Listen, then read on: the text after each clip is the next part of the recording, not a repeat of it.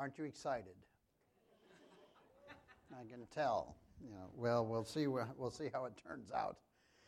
Um, as I've told you in the past, sometimes I think my sermons are a little bit more effective and practical than they were back in the day when I was a full time missionary because now I live in the real world all the time. It was quite, I will have to say, it was quite an education for me when I switched from the mission to the world of Coca Cola. And uh, we'll talk about that more another time. But uh, it, that's, I sometimes, I, I remember telling my friends, you know, we're arguing about jots and tittles, and the world out there is dying and going to hell. They don't even know there was a Jesus. So let's keep the main thing the main thing. And uh, that's what it's going to be about for the next six weeks. Now, one of the things we're going to do because this book, and if you have it and read it, and I'm not going to ask you if you read it or to show your hands, I hope you did, and I hope you do. Um, one of the things you're going to find if you follow along in the sermons is that I'm going to go pretty much lockstep along with the book. That's pretty easy to do because it's biblical, and there are biblical passages laid out in each chapter so I'm just going to do a little bit of exposition and commentary on each one and draw a conclusion. So hopefully, maybe clarify some things and hammer it home if you're, if you're, if you're reading it. That is, of course. Now, part of that is, of course, this week the sermon is, and I call the series I Will or I Will Be, and this week is a functioning church member. Now, there are key words there functioning, church, and member. Uh, this is a church because it's a body of believers and you're a member here, but do you function? And part of functioning is participating. And so, part of participating, I think, is a good thing to do is have everybody help. So, I'm just going to choose at random now someone to come up and read scripture. And uh, so, I, am sure you're all you're Baptist. This is a Baptist church. So I'm sure you all brought your Bibles. You got really quiet. Some of you are frantically looking, where do I mean? Corinthians, is that in the Old or the New Testament? Well, that's in the, yeah, that's in the used portion. Actually, next week, next week, I am going to have someone read Scripture, and I'd like it to be somebody who has never done it before. Thor's job is to find that person. I don't want anybody Uh-oh. to get sick and you know and throw up or anything, but but I, I I would like to see that. And so this week, your, by the person who's going to do that in your place is Thor. So come on up and read scripture, will you? I was randomly selected to. Why is y'all laughing? I haven't read this passage to you specifically. okay, 1 Corinthians 12, 12 through 26. For just as the body is one and has many members, and all the members of the body, though many, are one body, so it is with Christ. For in one spirit we are all baptized into one body, Jews or Greeks, slaves or free, and all were made to drink of one spirit. For the body does not consist of one member, but of many. If the foot should say, Because I am not a hand, I do not belong to the body, that would not make it any less a part of the body. And if the ear should say, Because I am not an eye, I do not belong to the body, that would not make it any less a part of the body. If the whole body were an eye, where would the sense of hearing? Where would be the sense of hearing? If the whole body were an ear, where would be the sense of smell? But as it is, God arranged the members in the body, each one of them as he chose. If all were a single member, where would the body be? As it is, there are many parts, yet one body. The, the eye cannot say to the hand, I have no need of you, nor again the head to the feet, I have no need of you. On the contrary, the parts of the body that seem to be weaker are indispensable, and on those parts of the body that we think less honorable, we bestow the greater honor. And on our unpresentable parts are treated with greater modesty, which our more presentable parts do not require. But God has so composed the body, giving greater honor to the part that lacked it, that there may be no division in the body, but that the members but that the members may, be, may have the same care for one another. If one member suffers, all suffer together. If one member is honored, all rejoice together. Thank you. Now we'll pray briefly. Lord, help me today as I teach on this subject to teach well, to speak clearly, to be honest, and Lord, may it be about you and not about us. We thank you in Jesus' name. Amen. It, it is an interesting subject, and it's also challenging to pick up and, and go week after week with fresh material, um, at least following a mindset of focusing on one idea, and that is what does it mean to be a member of the body of Christ? What does it mean for you? And uh, as I was thinking about this week, function, something came to mind from my childhood. How many of you remember Saturday morning Schoolhouse Rock? Could you? All right, there are a few of you, so could anybody sing with Conjunction Junction? What's your function? I actually looked it up. I was going to play it for you, but I, I, I won't do that. But a function, everything has a function. If it doesn't, then it has no use. Um, it's interesting. I was thinking also about memberships as you read through the chapter, and I think I, I'm not sure. I think it's a credit card out there that says membership has its privileges. Well, you have privileges here too in the church, and that is that you get to participate. Um, but and at church, it's really not about perks, about what you get. It's about opportunities. Now, all of you know how where we've gotten as a church to where a church today is often about I go there because I like the music, I go there because I like the chairs, I go there because they have the best coffee. Actually just heard that this week. I go to that church because they have the best coffee. Well, at least he's going to church, I figure. You know, I, if I didn't like your coffee, I'd bring my own, I guess. But, but but really, and that is, that is the society in America that we live in today serve me, please me, feed me. And so when we say we're going to turn it around, we're, we're just, uh, you know, we're going to swim upstream, and it's a little bit harder than floating down the river. I have told you at different times about the Quechua church where I served for many years, and in the early years, the Quechua church functioned this way. The people would come. Now, nobody had cars. So, in other words, you sometimes people walked 15 minutes, an hour to get to church. And if you walk that long to get to church, you're not going to just stay there an hour. They said it'd be a waste of time. So then, and if you're there, everybody participated. I've been in many churches where if there are 20 families there, every family sings a special number. They sing all the verses, by the way, so you're there a long time but try to leave someone out and don't let them participate. They're furious. Why would I go to church and not do something?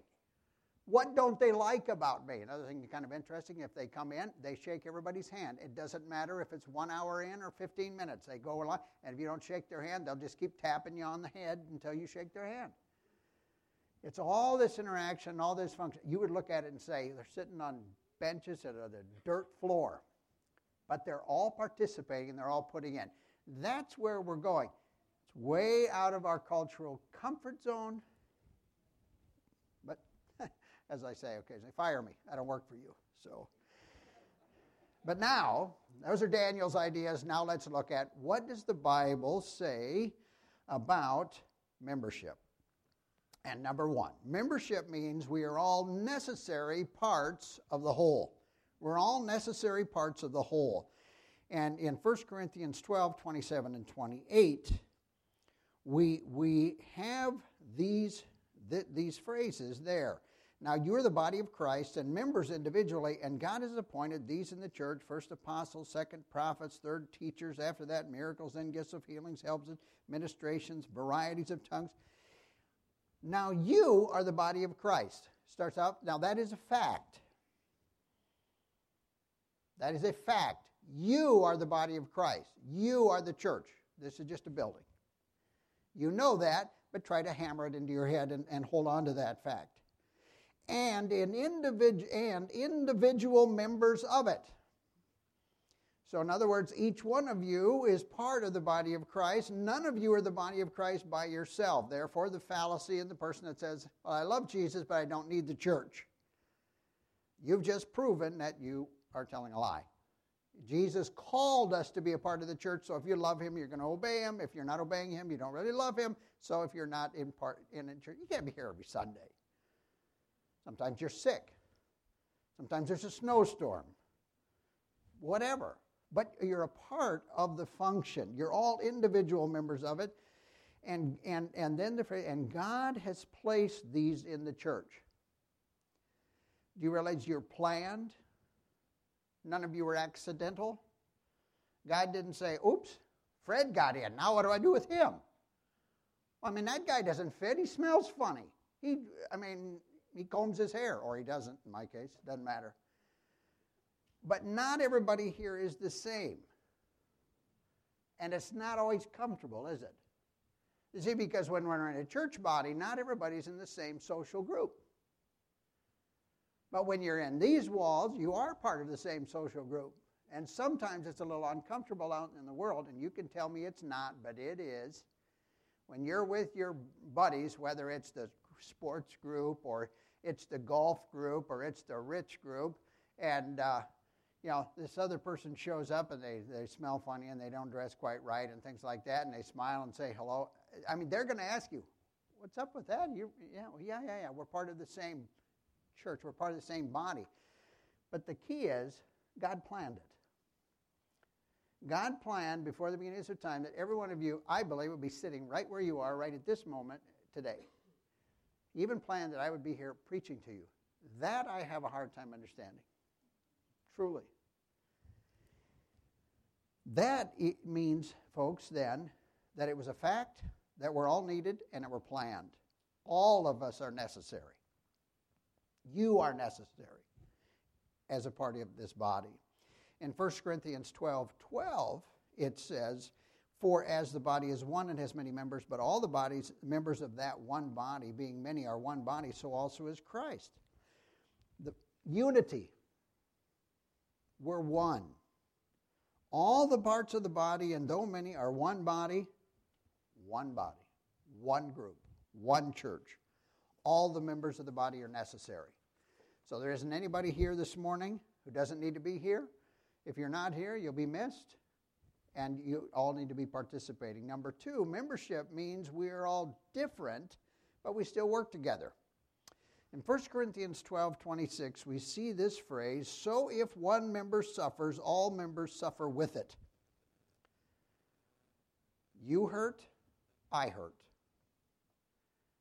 Someone once said to me, if the church is functioning properly, when you cry, I taste salt in my mouth. Are you compassionate? That's what he calls us to here. We're different, but we work together. If one member is honored, all the members rejoice with it. You smile, I smile. We are different. I bet that in this room there are Republicans. And I bet there are Democrats. And if not, I'll bet that there are Republicans here that don't like Donald Trump. And I'll bet there are other ones who do because I saw a cap out there. You know what? It doesn't matter. We are different. Some of us like to wear a certain style of clothes, others wear different kinds of clothes. We're different. Our likes are different. The way we talk is different. The way we walk is different. But even though we are different, we work together. But it only functions if we're working together. Number three, membership means everything we say and do is based on a biblical foundation of love. Everything? Wow.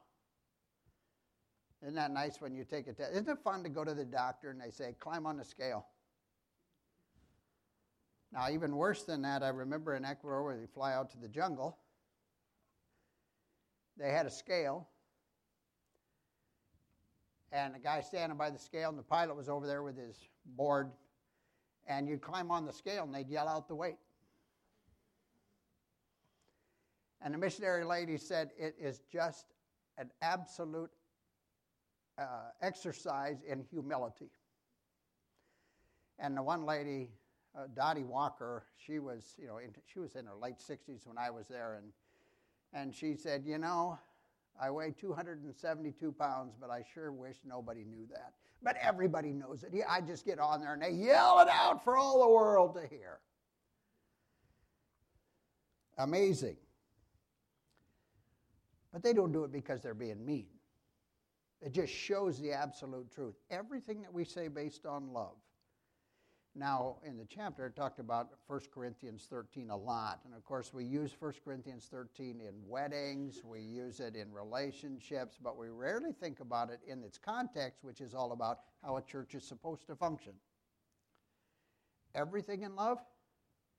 That's why James talks so much about the tongue and gossip and all the damage that it does. Everything that what we do and what we say.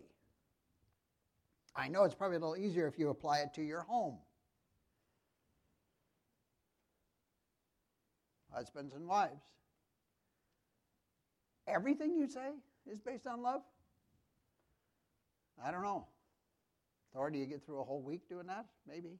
Sometimes I do. Sometimes I don't.